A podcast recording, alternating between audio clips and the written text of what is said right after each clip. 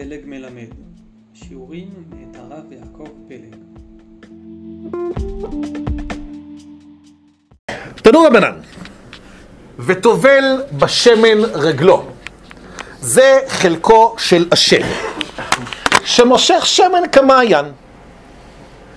אמרו פעם אחת נצרכו להם אנשי לא דקייה בשמן. מינו להם פולמוסטוס אחד. מה זה יכול להיות המילה הזאת?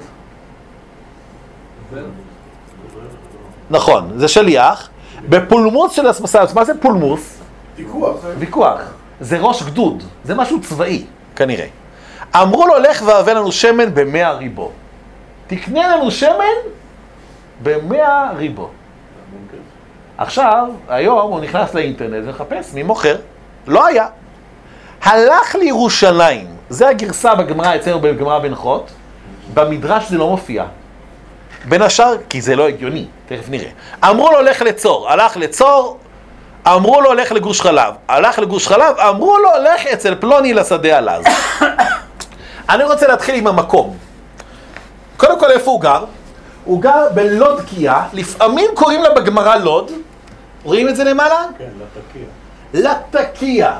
בסוריה. עכשיו, בזמן שאני עובד על המאמר הזה, שם צה"ל הפיל מטוס רוסי. נכון. זה, זה. עכשיו, זה עיר ששם אה, גדלו כל משפחת אסד, שם ראשי נרקב, וזו עיר מאוד, מעניין, אה, מאוד מעניינת. במלחמת יום כיפור, כל הצבא נתפס מופתע, חיל הים היה מוכן. בשעה שתיים הרשעים התחילו מלחמה, בשעה ארבע חיל הים שלנו היה מלטקיה, והתחילה שם מלחמת הסטילים, ספינות טילים, הראשונה בתולדות העולם, והשמדנו את חיל הים הסורי. היה, היה לנו אה, מוץ שדוחה טילים ולהם לא היה, אז גמרנו ואז משלנו בים ואפשר היה להביא אספקה. זה, זה מקום מאוד מאוד מעניין, מאוד מועד. אז תראו איזה מסלול הוא עשה. הוא הלך מלטקיה, זה. זה ממש גבול טורקיה, הוא הלך לירושלים, הנה חיפה. אמרו לו שילך לצור, ומצור הוא הלך לגוש חלב. זה מקום שנקרא היום ג'יש. זה כבר הוא הלך פחות, אבל תחשבו, הוא היה יכול ללכת ישר. לפי המדרש תנחומה, לא, לא מופיע ירושלים, הוא הלך לצור. והגיע ל... למה שלחו אותו, למה שלחו אותו מירושלים לצור? למה לא שלחו אותו לגוש חלב? למה שלא יעשה קניות אצלנו? מעניין. נראה. אה, אולי, הגיע ומצא שהיה עוזק תחת זיתיו. המיליונר שאמור למכור לו במאה ריבו, עובד מתחת הזיתים. אמר לו, יש לך שמן במאה ריבו? שאני צריך? אמר לו, המתן עד שאעשה מלאכתי. לא, לבלבל לי את המוח באמצע העבודה. זה נפלא. המתין עד שסיים מלאכתו. לאחר שסיים מלאכתו הפשיל כליו לאחוריו והיה מסכל ובא בדרך.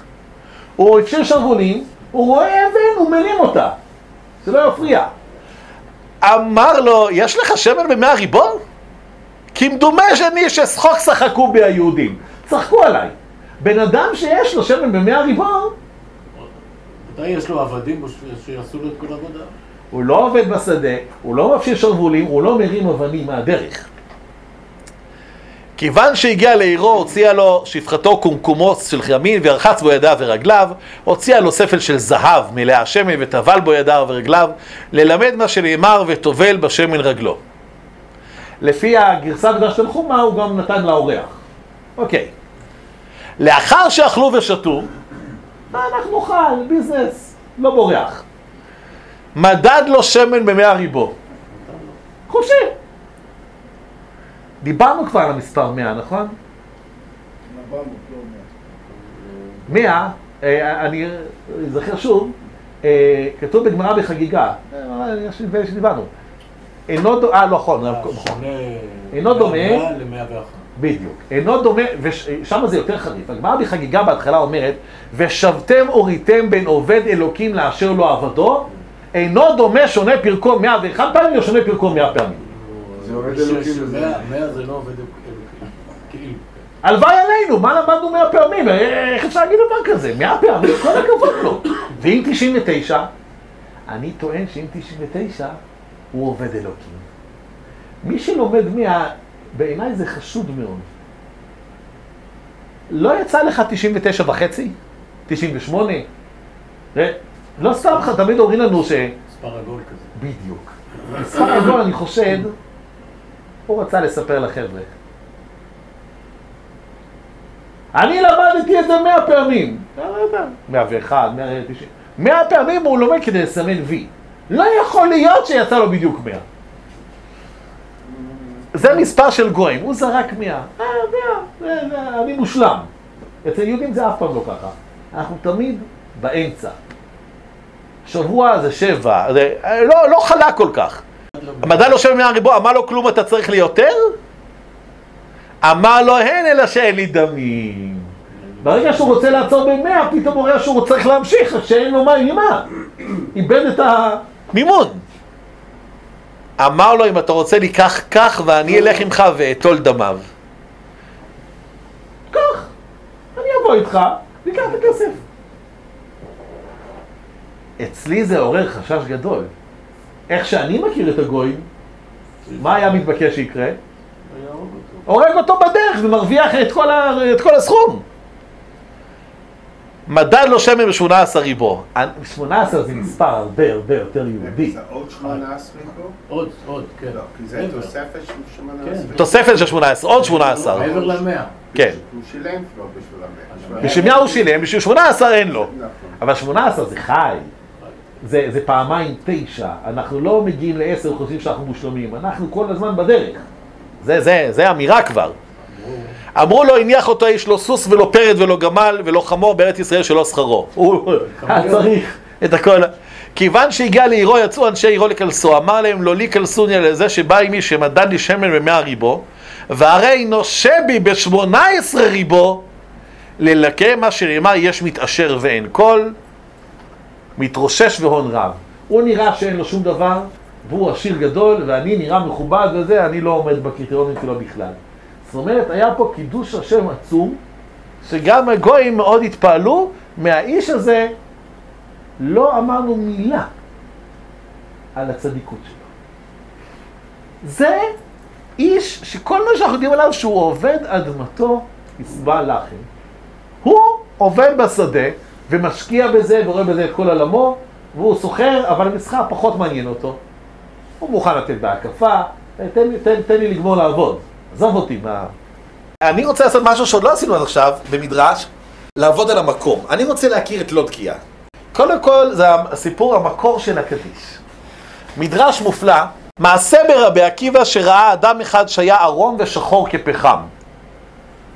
אז הוא שאל אותו מי אתה, מה אתה? אז הוא אמר שהוא בגיהינום. אותו האיש מתו, כל יום שולחים אותי לכתוב עצים ושורפים אותי בהם. אמר לו מה שמך? אמר לו עקיבא. מעניין מאוד. מה זה רוצה להגיד? ושם אשתך אמר לו שהוא שניבה, ושם קרתך אמר לו לא דקייה.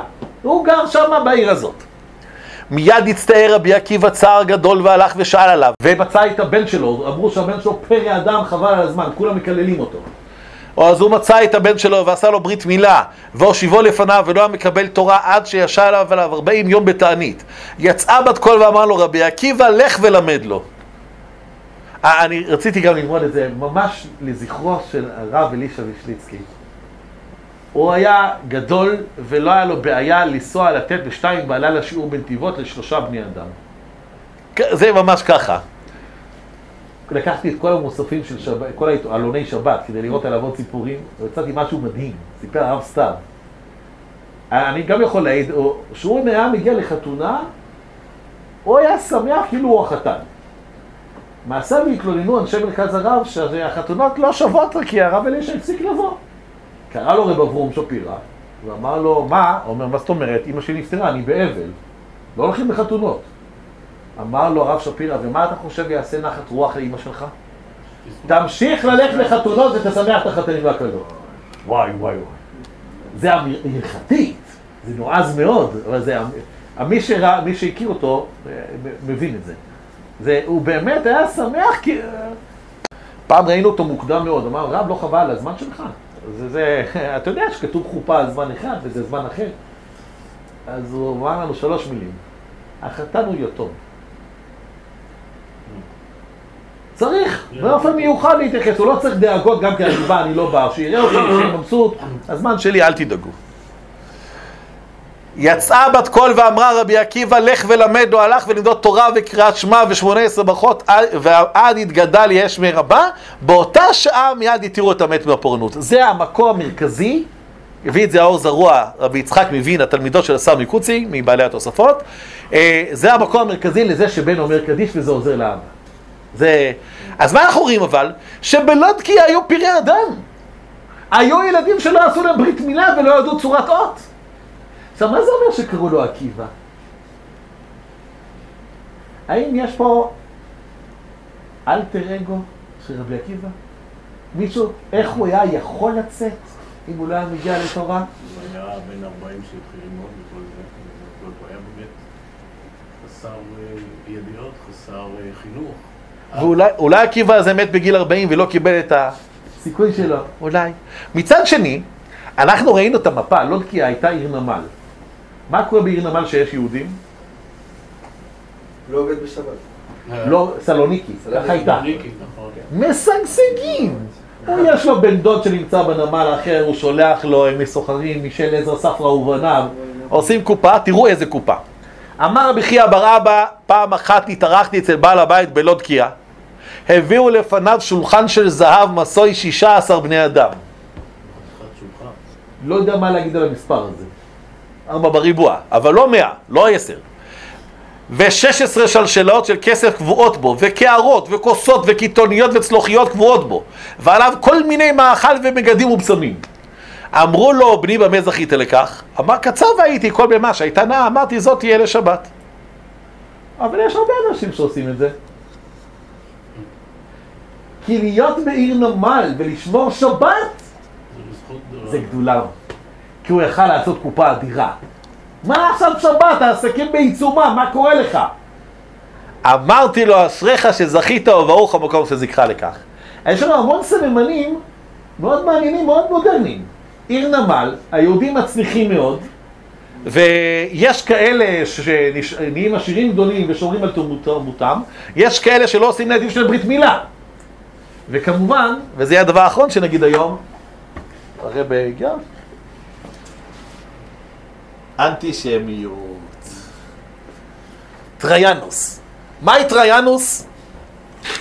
כשביקש טריינוס להרוג את לוליאנוס ופפוס אחיו בלודקיה, הנה זה בא. אומר הרב שטיינזלץ לטקיה, הנה כתבתי לכם בצד מה שאמרתי קודם. בלודקיה אילון, שנהרגו על בתו של מלך שנמצאת הרוגה ואמרו היהודים הרגוה. מצאו את הבת של המלך, מן הסתם הנציב הסורי המקומי, מצאו אותה מתה, אמרו היהודים הרגו אותה ורצו להרוג את כל היהודים. באו שני אנשים, פפוס ולוליאנוס, ואמרו, אנחנו. והמלך הרג רק אותם. פתאום אתה רואה מה קורה. לודקיה זה מקום ששנאה כבושה שם מתחת מהקרקע ליהודים העשירים האלה שלוקחים את כל הכסף שלנו לשבת. רק קורה משהו, ישר מאשימים את כל היהודים, רוצים להרוג אותם.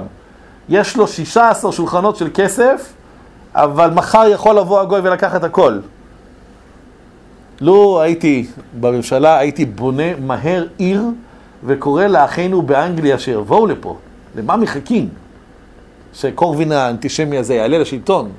די, הגלות, בלגיה, הם יבואו רק אחרי שהוא יעלה לשלטון. ואז שיגידו תודה אם יוכלו לצאת, יוצאים משם משהו. בבלגיה כבר אסרו שחיטה.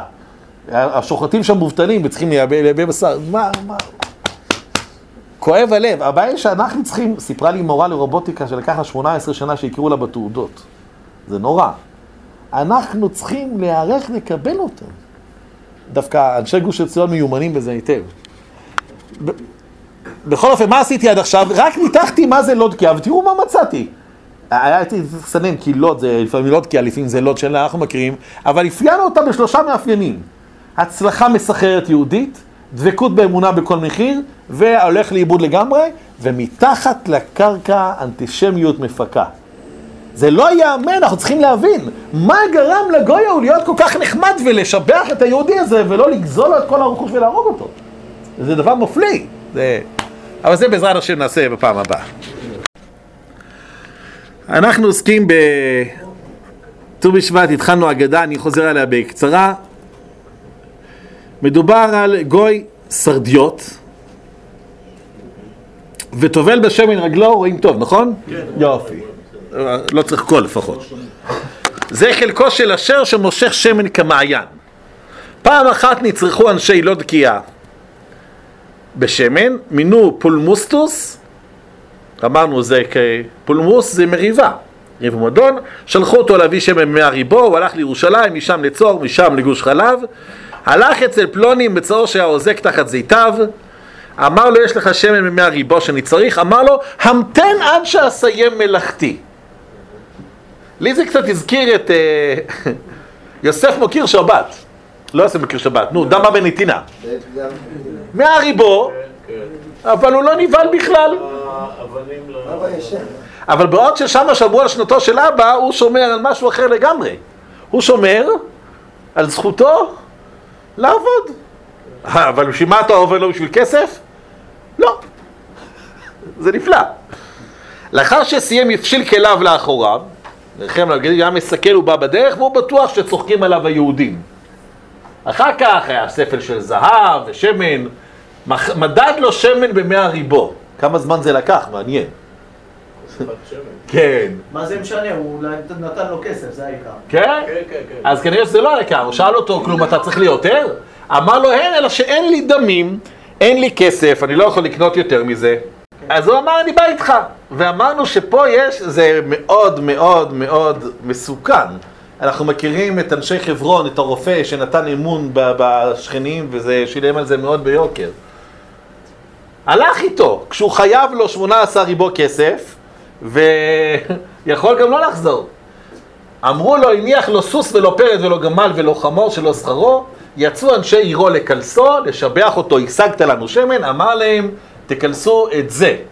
יש מתעשר ואין קול, אני נראה עשיר גדול, ואין מתרושש והון רב.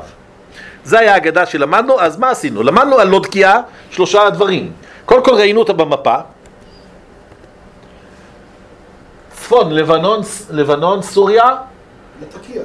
לתקיע, לגמרי, כן. הזכרנו שהיה שם קרב של חיל האוויר, שגם הפלנו את המטוס הרוסי שם, זה על גבול אה, טורקיה, כן, כן צרעות עד היום. אה, בגמר יש על זה שלושה דברים. משפחה שהאבא לא עשה אפילו ברית מילה לילד שלו ורבי עקיבא ארגן, משפחה עשירה ביותר בזכות היותם שומרי שבת, ואחים שמסרו את נפשם על ישראל. זאת אומרת, זה יהודים שנמצאים בקרב הגויים, הם עשירים, והכל תלוי על בלימה. הוא, בת המלך נמצאה הרוגה, ישר רוצים להרוג את כל היהודים, שני אחים מסרו את נפשם. זה מה שראינו. עכשיו, אה, יש מדרש, יש מדרשים מקבילים, זה גמרא במנחות. המדרש תנאים קצת, יש חילופי גרסאות מאוד מעניינים.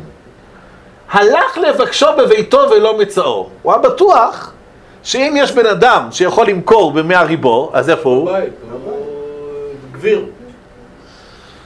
זה, יש איזו בדיחה טובה של המזרח על חשבון המערב.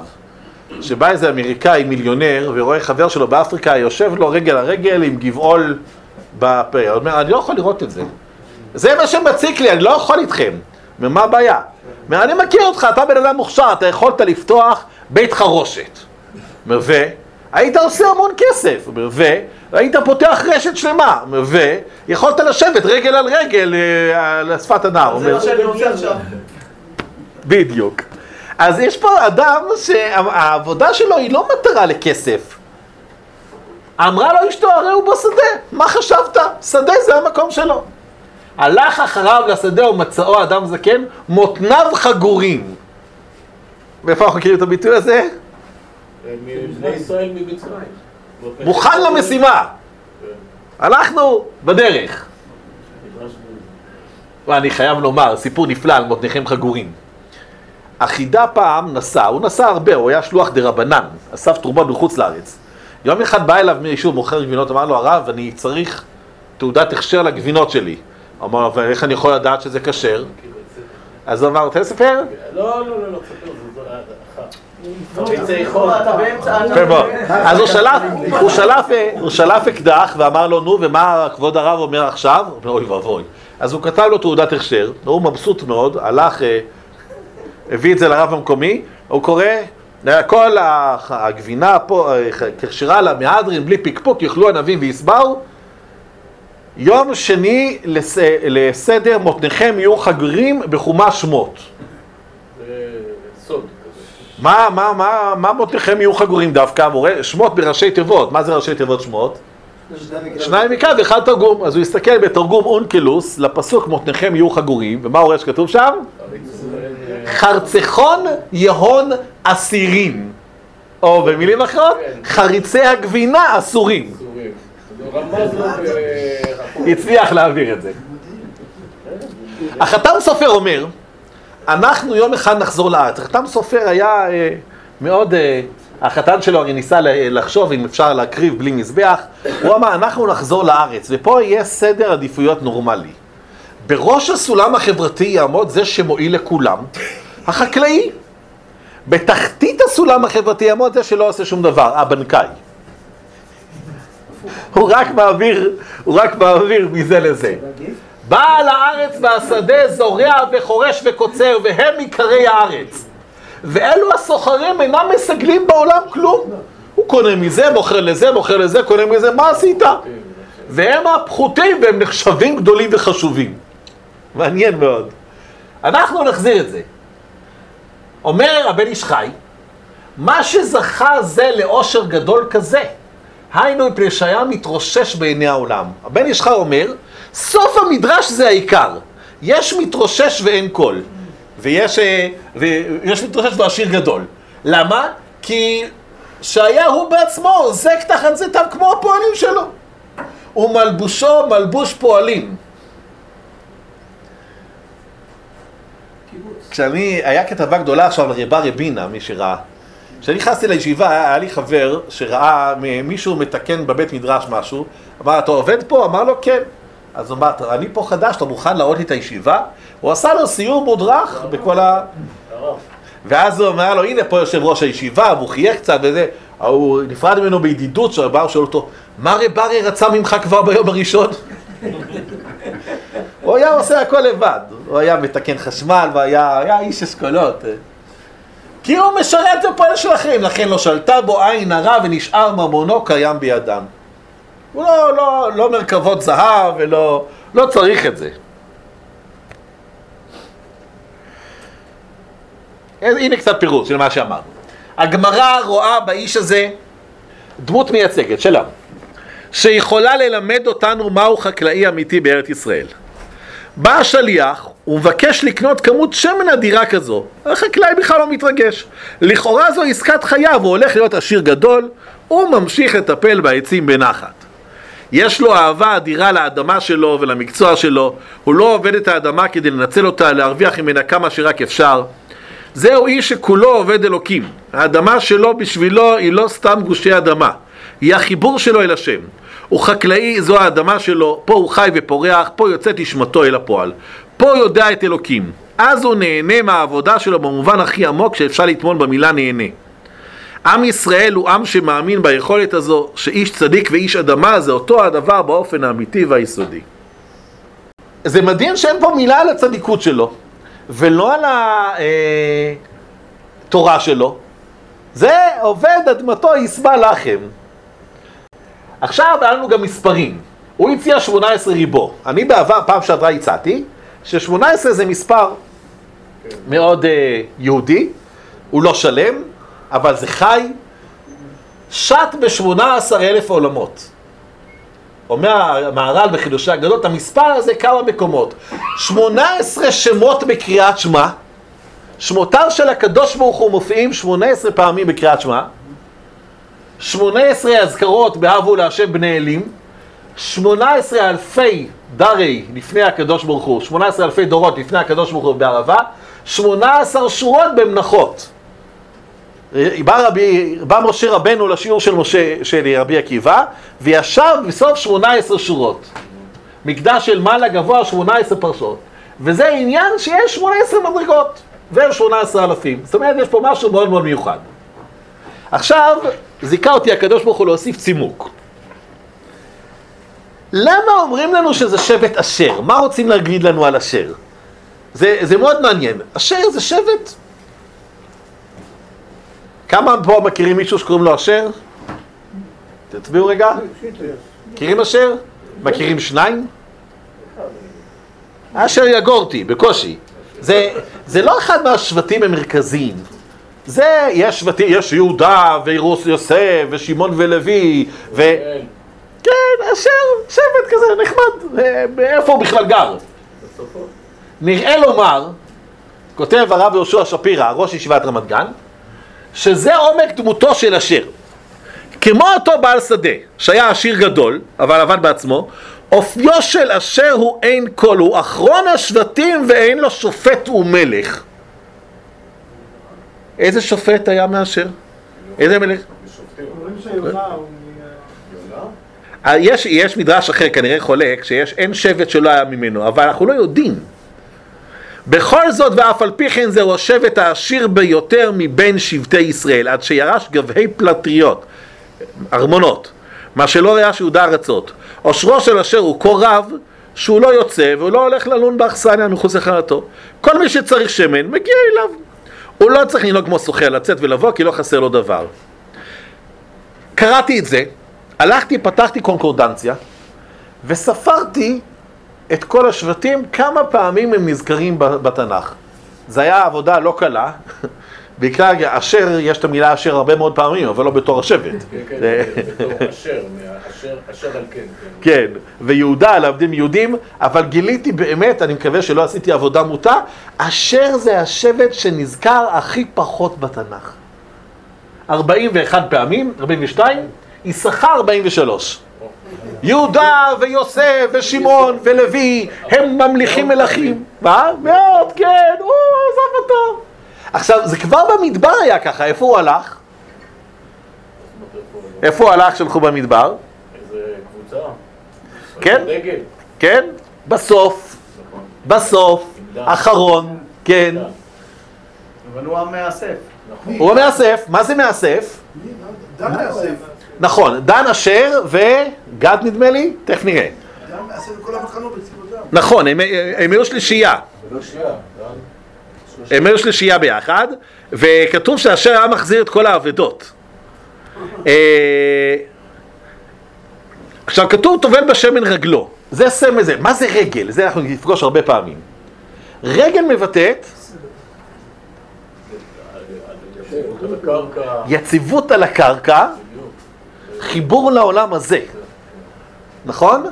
אה, דוגמה קטנטנה, אה, נגיע אליה בעזרת השם, שהיה אה, רבי, אנטונינות שאל את רבי, גוף ונשמה יכולים לפתור עצמם מהדין. שזה אומר אני בלעדיו כלום, והיא אומרת אני בלעדיו כלום, אז הם לא... אז הוא אומר לו משל לפיסח וחיגר. הנשמה היא חיגרת, למה? אין לה אחיזה במציאות. הרגל שלנו היא היכולת לגעת בקרקע. אז הוא אדם מקורקע. הרבי מלובביץ', מעניין נורא, איך הוא כותב, ממש ציוני. טובל בשמן רגלו, משמעות הדבר היא, שהרגל, העבר הנמוך של האדם, משתמשת לצרכה עם הדבר הנעלה ביותר, עם החוכמה, עם השמן. למה שמן זה חוכמה? בנורא, בנורא. כן. בעזרת השמן אתה מאיר ואתה יכול לקרוא. אני חושב שיותר מזה, אפשר לראות את זה מהלכות שבת. מי שסוחט פרי עובר עבירה דה רבנן לכל היותר, חוץ משני פירות. ענבים וזיתים, שעיקרם זה מה שיוצא מהם. עכשיו, זאת אומרת שאתה מסתכל על זית, אתה יכול לדמיין שמפה אתה יכול לעשות אה, אור. שמן זה אומר הדבר הפנימי. אל תסתכל בקנקן, מאוד מעניין. דרך אגב, בני דודינו הישמעאלים, עכשיו שיש קצת התחזקות דתית אצלם, עוקרים את כל הגפנים בשומרון ושמים במקומם זיתים. כי יין אסור להם. אז, אה, אז שמן זה רץ, זה ממש... אה. למרות נחיתותה של הרגל, יש בה מעלה. התמסרות של האדם אל הקדוש ברוך הוא מתוך קבלת עול שלא על יסוד הבנה. זה הבן אדם שעושה מה שצריך לעשות. הוא הולך לרב, רימון, ושואל אותו, הרב, מה צריך לעשות? אני עושה. הרב, אתה לא צריך, אני יודע, כל הספרים פה יש הסברים. אני יהודי פשוט. תגיד לי מה לעשות ואני עושה בשמחה. אני עובד בשדה. מעשר, מעשר, תרומה, תרומה, ביקור, רק תגיד הרב. הוא איש רגל, הוא, הוא בקרקע המציאות, הוא איש מעשה, אבל הוא שומע. האדם מתחבר עם הקדוש ברוך הוא כפי שהוא אינסופי. קבלת עול היא הבסיס והיסוד לקיום כל התורה והמצוות. נעשה ואחרי זה נשמע. בין מיכל לריב, אחרי שהוא יחזור מהשדה, הוא לא, לא בוער לו שום דבר, הוא סומך על הקדוש ברוך הוא שמה שהוא אומר זה באמת מה שצריך. הוא סומך על הרב, הכל בסדר. זו המעלה של טובל בשמן רגלו, הרגל, הגישה של קבלת עול, נחשוב שרגל זה גם הרגל. לאן אני רגיל ללכת? הגישה של קבלת עול היא נעלית יותר מהשמן מההבנה, עד כדי שהשמן נועד לשרת את הרגל. אתם יודעים, יש... אה, כן. החגים שהם, במקום שאנחנו מגיעים אליהם לפני הקדוש ברוך הוא, גם כן על אותו שורש רגל. נכון, כי עולים. אבל גם כן שם הגישה יותר אה, רוחנית. אבל לפי מה הרגלים נקבעים? זה חג הקציר וחג האסיף, נכון? זה חגים חקלאיים לגמרי. זה, זה, זה, זה, אתה, צודק, אתה צודק שהם בוודאי רוחניים, אבל אה, הם מחומתים ב... יום כיפור הוא רוחני. סוכות? זה סוכה, אני כל שנה נתקע בי עצי- קוצים. זה, זה חג מאוד, אה, אוכלים ושותים. ו... ארצי.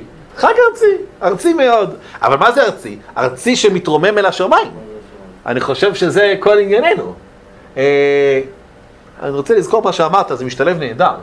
שלושה רגלים, יש אה, שלוש רגליים. עכשיו, אה, אתם יודעים, אני, אני טוען שברוך השם המצב רק הולך וטוב, אבל אנשי חינוך אוהבים לעשות כל הזמן דיונים למה עוזבים את הדת. וזה אומר בכור וזה אומר בכור, אלף ואחד סיפורים. אבל מישהו אמר דבר מעניין, אנחנו כל דבר מסבירים. ואתה, זה מין זה סוג של לוגו. תדע לך שמישהו אדם דתי, הוא יותר מאושר, השבת שלו שבת והוא לא בסמסים. אה. כן. עכשיו, זה ודאי נכון, רק שיש לזה גבול. אני באמת, אני באמת הוכשרתי לתת שיחה על ערכי המשפחה ביהדות, נפלא. לך תספר דבר כזה לעגונה. הכל אפשר להסביר. מה, מה, ומה זה מסירות נפש? אתה אומר, זה נותן חיים ארוכים. הנה, הוא מת בגלל זה. מה אתה מספר לי? זאת אומרת, אנחנו צריכים להיזהר לא לשעבד את המצוות לתועלתנו, כי אז אנחנו לא עובדי אלוקים. אני לא עובד אלוקים, הוא, אני חושב שהוא דוקטור טוב. ואם הדוקטור מכזיב, אני עוזב אותו. הנה, יש לנו פה יהודי, רגל. אני רגיל, אני מוכן אה, לכל... ב... מה שתגיד. עכשיו, ברור שאדם צריך להחכים ולהגות, ו... אבל לא לתלות בזה. אם הכל אני מסביר, מה אתה רוצה לספר? יש סיפור שכדאי לשמוע. לא, לא. כי הרבה פעמים אני יודע, אני יודע מה אתה הרב רוצה להגיד, ואני לא אומר, כדי לא להפריע. קדימה, אז בוא תגיד. אני- כמה שאתם יותר מדברים זה יותר טוב. בכל זאת? מה רצית? יש פה איזה סוד. כלל גדול, באמצע מילה, באמצע משפט, תמיד רצוי להפסיק אותי ושתגידו אתם, זה... טוב. גם מעניין שהשם או. הפחות ביותר, שהצבעת על השם, הוא היצרן הגדול ביותר של השמן, שהוא אה, אחד מהעיקרים שמשתמשים בהם במקדש, וב' מושכים בהם מלכים וכהנים, שזה עולה על הראש, שזה מכתיר אותם בעצם לתפקידם.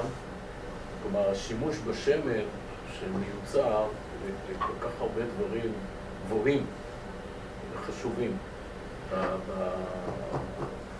במערכת הפולחנית של, שלנו. בוא נמשיך עם הדברים הנפלאים שאתה אומר. השמן היה מתחת הרגל ודרכו עליו, והוא עולה על ראש מלכים פתאום. נכון? זה המלך אדוארד. אה. הוא היה בפנימייה של הצבא הבריטי והמדריך מצא אותו בוכה. שאלו אותו מה אתה בוכה? אמר, לא יודע, כולם מרביצים לי בכל הזדמנות ולא לא עשיתי שום דבר.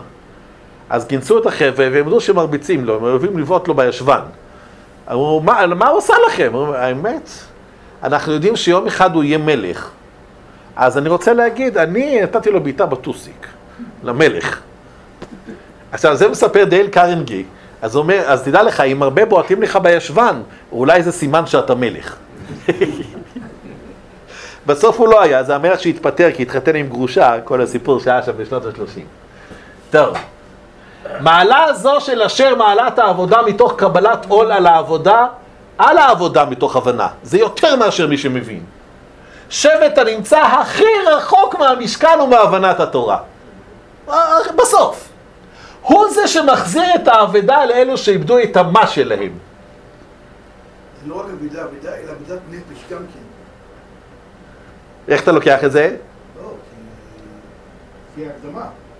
נמצא רחוק. אשר נמצא רחוק במקדש, כלומר אנשים שהתרחקו. אז אבידה זה לא רק עניין של אבידה ממש, אלא יש עניין להחזיר אבידה, גם אבידה של אדם, של נפש. מקסים. שאיבד את הדרך. עמלק, קראנו פרשה אחרונה. ויזנב בך נחשלים אחריך. זאת אומרת שהיו נכשלים. ומי אוסף אותם? השל. אומר בוא, שים רגל. עוד צעד, אנחנו מתקדמים. בסוף נגיע לארץ. אנחנו הולכים פה בסיבובים כבר 38 שנה. יהיה בסדר. בשל הביטול וקבלת העול של בני דגל זה, המה שלהם תמיד בשלמותו.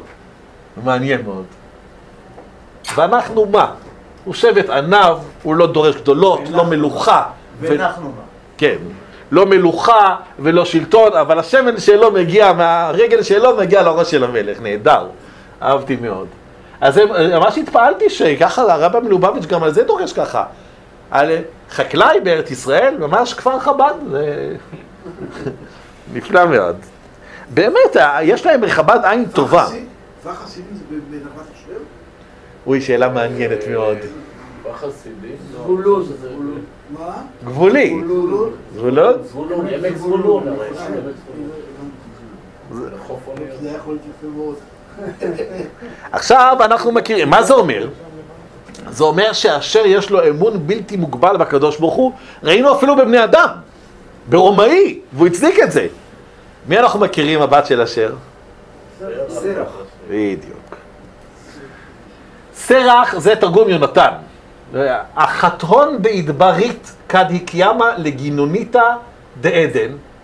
סרח אחותם הובלה בעודה בחיים לגן עדן. למה? על דבשרת ליעקב דיוסף קיים. היא אמרה ליעקב. אל תתייאש. היא שזבית ליתבי אבל מדינגתול ביום יואב.